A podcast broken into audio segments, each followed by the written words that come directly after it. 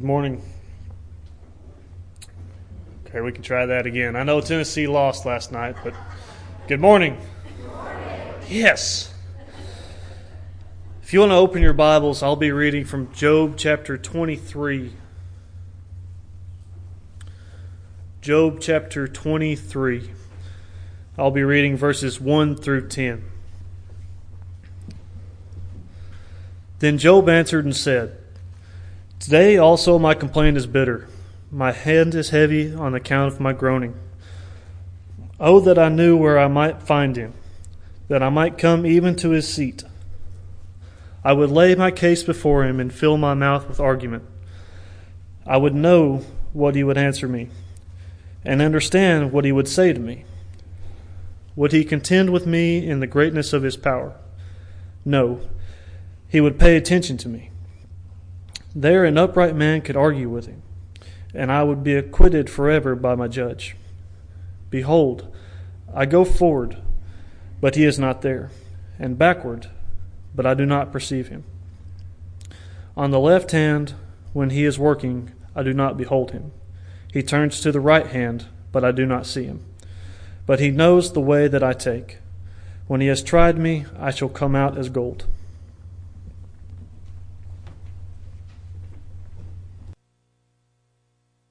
It's good to see each of you this morning. Appreciate you being here.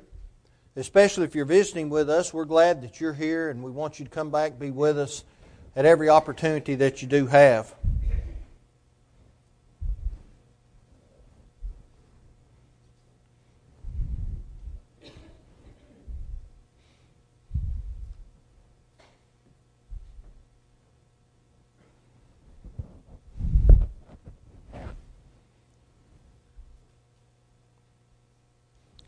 There we go. Started to plead for help.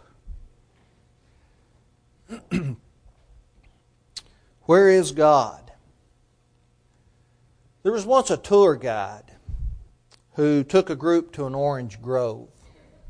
But when they got there, the pump for the irrigation system had uh, defaulted. It had uh, broken down. And it was an unusually dry season. And so the trees began to wither and they began to die because of a lack of water. Later that day, the, the tour guide had taken the owner of that particular grove over to his own orange grove and showed him exactly what he had. And instead of trees dying and withering, his trees were doing fine. They were doing well. In fact, he looked at the owner of the other grove and he said, These trees could go another two weeks without water. So the man looked at him and he said, Well, why is it that your trees are doing so well while everyone else's trees are drying up and they're dying and they're, they're being harmed? And he told them, He said, You see, when they were young, I frequently withheld water from them. And so they got used to being without water, and, and they would send their roots further down and deeper into the ground until they could find moisture. And so you see what we have here is a group of trees, an orchard of trees, who are the best well-rooted trees in this area. While all the other trees are being scorched and dying from the sun, these trees are getting moisture, but they're getting it further and deeper down than any of the other trees because their roots go deeper. Now, like those orange trees, our faith needs to be deeply rooted because there are going to be times in our lives when we ask this question Where is God? All of us have struggled in this life. All of us can think back to a time when something happened and if you cannot think back to that time right now, just wait because it will come. I'm sure of that. I'm sure of that because Jesus suffered. Jesus suffered. He was despised and rejected of men. The prophet says, a man of sorrows and acquainted with grief. And we hid, as it were, our faces from him. He was despised and we esteemed him not. Isaiah 53 3. If sorrow found its way into the life of the Savior of the world, surely it will find its way to me as well. Have you noticed when we suffer, though, that we have a few questions that we would like to ask God? We have questions for Him when we suffer. Throughout man's history, the righteous have always had questions for God. Notice when the Philistines killed about 4,000 Israelites in battle, the elders asked the troops, Wherefore hath the Lord smitten us today before the Philistines? 1 Samuel 4 3. When the psalmist felt confused about the events of his life, he asked a question. He said, Why standest thou far off, O Lord? Why hidest thyself in times of trouble? Psalm 10:1. We have questions. In the passage read for us this morning, Job had some questions. He asked in particularly, God, where are you? He thought God was gone. He didn't know where God was. He said, Oh, that I knew where I might find him. He was searching, or he thought he was searching. He was looking. He knew he needed God in his life. In his life, Job had four friends, didn't he? He had four friends that came to encourage him or comfort him in his affliction. However, instead of comfort, they lobbied accusation after accusation after accusation at this man. They began to question Job's character and to accuse him of being sinful and ungodly. In essence, Job was trying was tired of listening to what was coming out of their mouths. He pleaded to God. He wanted some help. He wanted God to come to his aid and to vindicate him. He wanted God to tell those men that Job was innocent. He was confused and hurt. He wanted those men to know that they were wrong. Job asked, Where is God? Have you ever felt that way before? Have you ever been in a situation where you pleaded to God to come to your aid and you wanted Him to help you out of whatever the scenario was? I've been there. I've been in those situations where I have pleaded and I have begged and I've asked God, can you please help me? Will you please help me? What about sitting at the side of a loved one who was sick or dying and, and pleading up to the Father to save that person through His providence? In the care of those doctors. Have you been there? I think most of us have. Well, what about when it didn't happen? Did you question God and want to know why it didn't happen? You tried your best to be faithful and you just wonder why it didn't happen? I think that may be common. When that happened, it didn't mean that we lost our faith. It meant we were confused. We didn't properly understand the situation. That we needed to reach out and we needed to study a little more, and that we truly did need something, even when we didn't really know what that something was. I think we can learn from Job, and if we learn from Job, I think it can strengthen our faith. I think it will allow us to run our roots deeper into the ground and become stronger and stronger for when those winds come blowing in our lives, and maybe it'll keep this tree from tipping over. As we look at the life of Job, this certain aspect of his life, I want us to begin with the obvious in Job's life. Job was discouraged. I think that's to say the least.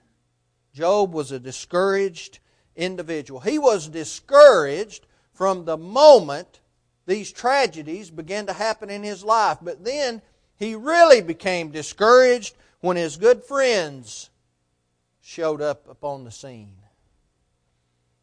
He had a bitter complaint, didn't he?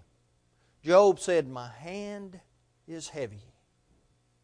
He had a heavy hand now. In other words, his burden was great. It was almost too great for him to even handle it, or so he thought. At any rate, he did have a great burden. Now, this idiom of a heavy hand in the Old Testament, it speaks to great discouragement. almost being brought down to the point where you can't even see any light at the end of the tunnel. You don't see any way out, and you think this has got to be the end. It can never get better. That is terrible discouragement. Jeremiah said, We've heard the report of it. Our hands grow feeble.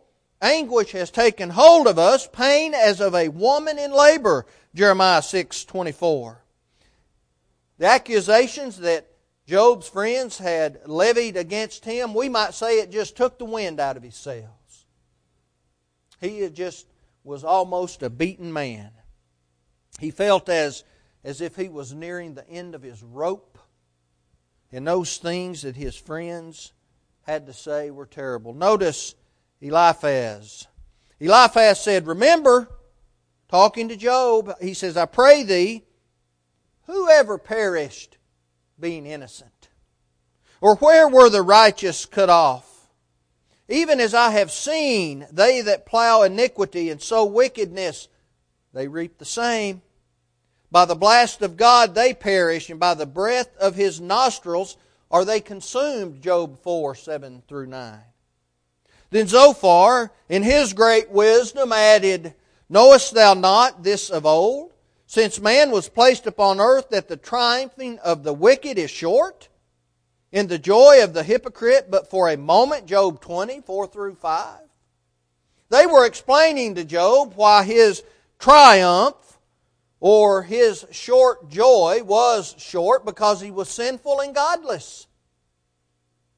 All the while he's asking, Where's God? Imagine being in Job's place. Imagine sitting there. He lost his livelihood, he lost his children, his health was gone, and, and his wife had turned against him. I can understand looking at that why he would feel that level of discouragement. It appears to me everything in his life that he held dear in this world had been taken from him. It reminds me of the family we know from, from Ohio, we've been mentioning Jeffrey McIntosh. His father passed away. Jeffrey, of course, is just a young boy of 16, discouraged, wondering why God has taken from him everyone who is close to him. He's angry, but he just doesn't understand. You know, Job's friends tore him down instead of lifting him up, didn't they? They took an opportunity to hurt a man who was already hurting. They took an opportunity instead of trying to bring him closer to God, they were trying to bring him further apart. And we need to learn something from that, don't we? When our brethren suffer, we need to be there to help them when they need it. Now, we need to understand that that doesn't mean we support them in their sin or we don't tell them when they are wrong, but we need to help them help themselves. I think we see that from Job. Job also seemed discouraged to me, at least in some way, by the Father. Of course, he was mistaken. But as we read through the pages of the book that holds his name, did that take away any of the hurt that he was having? Simply because he misunderstood, he was confused, he didn't know why things were happening, he thought God was behind it. He wasn't blaming God. He said God has every right. He gives, He takes away. He didn't understand exactly what was going on, but did that change the hurt? No, he was still hurting. He wasn't upset with God because something bad had happened to him. He simply wanted God to come to his defense. He wanted God to tell those people to defend him against his friends. He'd been raked over the coals, hadn't he, by this alleged sin and ungodliness. But he did hold fast to his integrity. He simply wanted these men to be silenced he wanted some kind of peace in his affliction.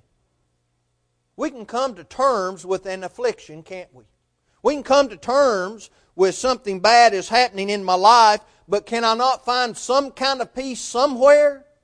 That's what Christianity is all about, isn't it? the peace that passes understanding. Though in this world something is happening in my life and there's nothing I can do about it, yet I still have the peace of Christ in my life because I can know that I'm a Christian and I can know that I'm saved and that I'll be in heaven. Job simply wanted some kind of peace in his affliction. He knew at this time he didn't have a mediator, but he knew one was coming. He simply wanted some peace. You know, even though God never is the source of turmoil and sin and agony in this life, that doesn't mean that we aren't sometimes confused about the situation. That doesn't mean that we do not love God. That doesn't mean that, that we're giving up on God, but here's what it does mean it does mean that we have to come to the proper understanding and not blame God and understand why things are happening as much as we're able. God is the source of good things that we have in life. James said that, didn't he? We know that He is the source of the comforts in this life. He is the source of the blessings in this life.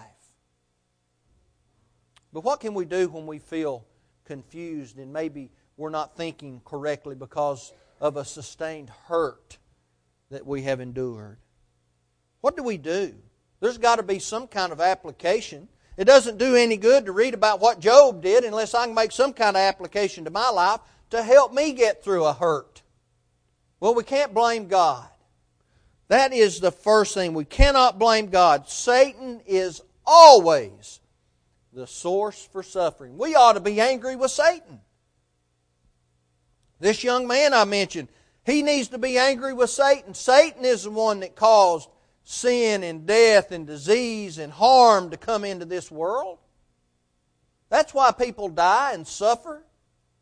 God didn't do that. God created a perfect world, didn't He? Where there was no sin, there was no uh, disease, there were no hurts, just great blessings. We sometimes blind ourselves to the real source, don't we? Sometimes we make decisions in this life that bring about terrible hurt. But we blind ourselves to it. We don't want to see it. Maybe it's someone in our family that has done something, has made a choice, and it's causing problems. We still do not need to blame God. It's Satan's fault. Let's lay the blame where it belongs. It originated in Satan, and perhaps I carried it on. But in the end, Job won his vindication, didn't he? God told Eliphaz this he said, My wrath is kindled against thee and against thy two friends. For ye have not spoken of me the thing that is right, as my servant Job, servant Job hath. Therefore take unto you now seven bullocks and seven rams, and go to my servant Job, and offer up for yourselves burnt offering. And my servant Job shall pray for you. For him will I accept, lest I deal with you after your folly. In that you have spoken of me the thing which is right, not spoken of me the thing which is right, like my servant Job. God's going to take care of his people. It may not be in this life in a way that we think it ought to happen. He's going to take care of his people. That doesn't mean bad things don't happen to good people. That doesn't mean Christians don't die, that they don't uh, become diseased with certain things, that bad things don't happen to them. That doesn't mean that a faithful Christian will never be involved in a, a fatal car crash. But what it does mean is God will take care of His people. Paul warned, he said, Seeing it is a righteous thing with God to recompense tribulation to them that trouble you, and to you who are troubled, rest with us. Then he goes on to talk about Christ coming back, gathering his people, but bringing with him a fiery sword of vengeance taken upon those who do not know God and do not obey the commandments of Christ Jesus. God will take care of us. Job's discouragement was great. But within that discouragement, I think when we look at Job, he truly wanted one thing, and that was to declare his case before God.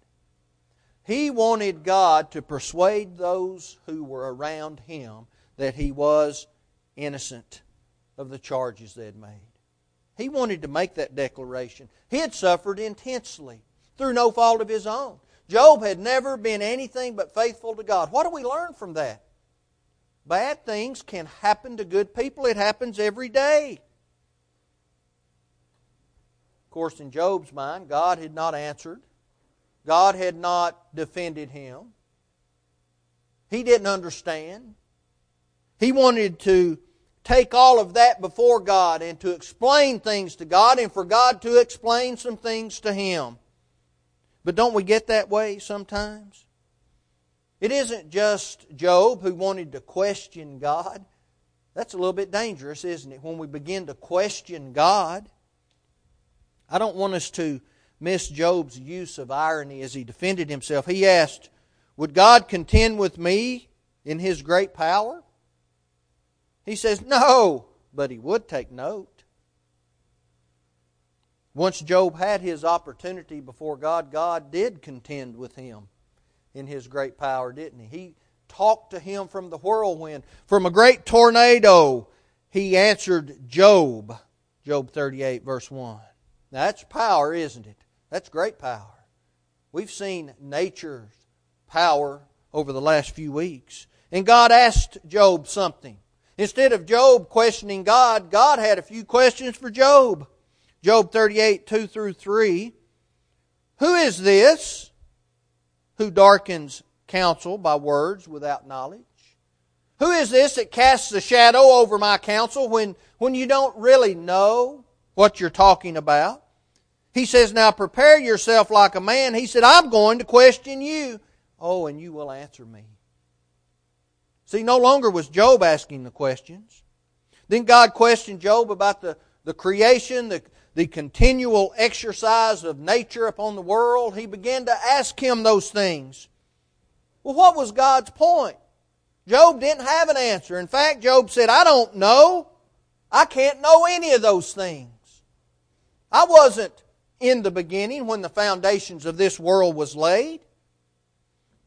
The whole point, I believe, that God was making was that Job had perceived a picture of what God ought to be and he was mistaken.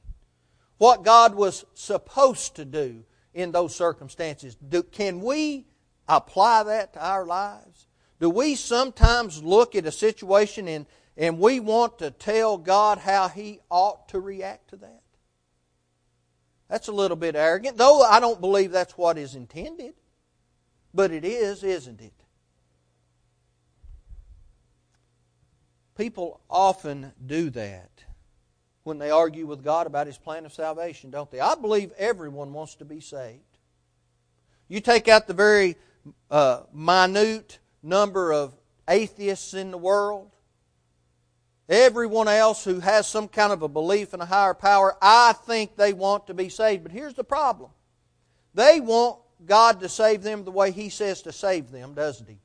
They want God to operate by the wisdom of the world. Paul talked about that.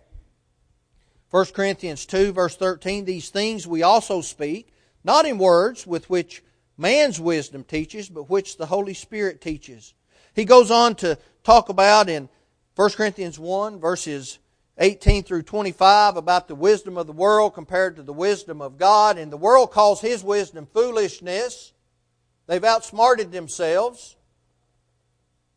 But God saves the world through his foolishness and again, Paul's not saying that God's Word is foolish. He is making fun of what the world has said. Okay, you want to say God is foolish? He'll save you through His foolishness, not through your wisdom. So we have to be careful, don't we? People want to be saved, but they want to be saved according to how they want to be saved. They don't care about repentance necessarily. How many times have we heard someone say, well, God, I know, wants me to be happy. And they won't get out of a sinful lifestyle. Repentance is necessary, Acts 3.19. Without it, we can't be saved. What about the confession that Jesus Christ is the Son of God? There are untold people in the world who take the deity right away from Christ. Now, they want to get to heaven. They say they love God, but they want to get there on their own terms. They don't want to confess that Christ is the Son of God, and they certainly don't want to live that way in their lives. Baptism, immersion in water for the forgiveness of sins. It's clear. It's clearly taught in the Bible. But someone says, I, I just don't feel like that's what we need to do. We can't go on how we feel. I don't know the person yet who has never made a mistake. Jeremiah asked, or James reminded us rather, that we ought to ask for God's will to abound in our lives, right? Jesus understood that, that we need to do according to God's plan while he prayed that in the garden. James wants us to remember that. Jeremiah asked this question. He said, Who would not fear you, O King of the nations? For this is your rightful due. For among all the wise men of the nations in all their kingdoms there is none like you, Jeremiah 10 7. He could understand that because he said it's not in man that he can direct his own steps. He understood that clearly. We have to be directed by God. Even the righteous Job needed God to direct him, didn't he? But as we look at the life of Job, let's not be too hard on him. After all, I believe he did better than most. But I also want us to keep in mind the main reason that Job felt the way he felt. I think this is so important for us. Job felt disconnected. He felt disconnected from God, and he felt disconnected from his friends. That'll send you to the end of your rope, won't it? Have you ever felt separated from God? Have you ever felt like God's nowhere in your life, something terrible has happened? Look, we're seeing it in the life of Job. Job says, Where are you, God? All these terrible things, right when I need you most, where are you? I don't think Job ever intended to accuse God. He just didn't understand. God wasn't the source. God didn't do this. Just like we do. Job said that he felt that way. He went forward, he said, but he's not there. He went backward, but he said, I can't perceive him. When he works on the left, I cannot behold him. When he turns to the right hand, I can't see him there either. He was looking all around. He was looking to the left, to the right. He said, I can't perceive him. I can't find him. God, where are you? Often we feel disconnected in this life, don't we? We feel separated from God sometimes. We feel like our friends don't quite understand and we need some help. But I think one thing we learn from this suffering of Job God is involved in our suffering. He's not the source of it but he's there. He's involved. When Satan tested Job, he wasn't permitted to harm his body. He said, Behold, all that he has is in your power, only do not lay a hand on his person. Later, he told Satan, You can't take Job's life. Job 2, verse 6. Do whatever you want to. You can't kill the man. Likewise, he does take care of us. You remember what Paul said, 1 Corinthians 10 13? He said, You've never experienced a temptation that is not common to man. But with the temptation, he said God would provide a way of escape. That's not miraculous. That's the difference between us now and Job then. God intervened in a miraculous way, would not allow Satan to harm his body for a while, would not then allow Satan to take his life. God's not going to intervene in a, in a miraculous way with us but He's still going to intervene. He's provided a way through His providence. Without God, we would be separated, wouldn't we? Without God, suffering would be greater than it is with, with Him. Just ask those in the world who don't have a covenant relationship with God. To whom do they turn? To whom do they turn when, when things in this life simply go terribly wrong? Who does the atheist turn to when someone is dying? Where do they gain comfort from that? Well, we'll never see him again. It's as if they never lived. That's, that's atheism. There's no comfort in that. You know, maybe it is that God, through His providence, kept a greater catastrophe from happening to us than one that did. We know that God works wonders through suffering, though, don't we? James 1 2 through 4. James said, My brethren, count it all joy when you fall into various trials and, and temptations, knowing that the testing of your faith produces patience. But let patience have its perfect work, that you may be perfect and complete, lacking nothing. There is a reason for trials, for testing. It causes our roots to grow deeper, makes our foundation stronger. Paul encouraged us with, and we know that all things work together for good to those who love God, to those who are the called according to his purpose. Romans 8 28. We need to understand what Paul meant by that, right? Again, he didn't mean that if we withstand for a little while, we'll get what we want in the end. We may never get what we want in this life. What he did mean was endure for all of your life, and then in the end, you'll get what you need eternity in heaven.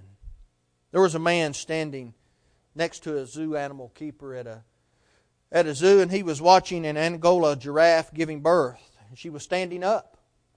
The man asked, the zookeeper said, When is she going to lay down? You could already see the, the head and the front hoofs coming out. And he said, She's not. He said, Well, she's 10 feet off the ground from where the, the, the calf is being born. Is someone going to run out and catch the calf? He said, Well, you can run out and do it if you want to, but she has enough power in her hind legs to kick your head off. So as they were watching, he said, What's going to happen to the calf? And about that time, the calf was born. Dropped about 10 feet straight down on its back with a big thud. Laid there for just a moment, and then the mama kicked the baby. A sprawling kick and kicked it way over. And the, and the man said, Why'd she do that? He said she wants it to get up. Well, it laid there for just a little while, and the calf on wobbly legs got up and stood there for a moment, and the mama came over and knocked her down, knocked the calf down. He said, Why'd she do that? She wants the calf to remember how he got up. Because you see, out in the wild, a calf has to be able to get up and walk and run and stay with the herd, or else those that are also in the same area that would love to have a meal of young giraffe calf would get him. He has to be prepared. He has to be ready.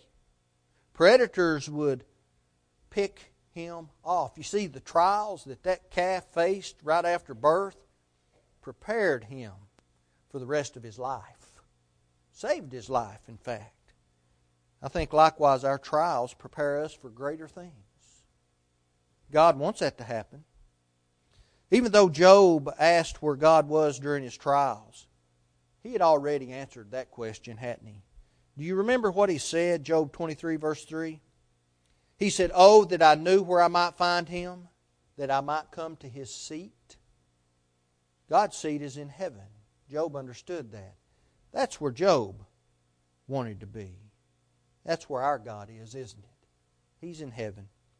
The psalmist said this Psalm 9, 7 through 8. But the Lord shall endure forever. He has prepared his throne for judgment. He shall judge the world in righteousness. And he shall administer judgment for the peoples in uprightness. During any struggle that we may face, we need to always keep in mind, and we need to rest assured that God is reigning in heaven right now and that He loves us. He hasn't left us. We need to simply look for Him. He's going to see us through our struggles. He's going to be with us the whole time. And when we finally lose our struggle against death in this life, we'll see Him face to face. And He'll resurrect our bodies with the same power that He used to resurrect His Son from the grave. But for that to happen, we have to be faithful to Him. We have to have obeyed the gospel. We talked about how to do that. If you have and you've become unfaithful, come back to God today. Don't allow a misunderstanding of life's events keep you away from the one who loves you. If you need to answer this Lord's invitation, do that. as we stand and as we sing.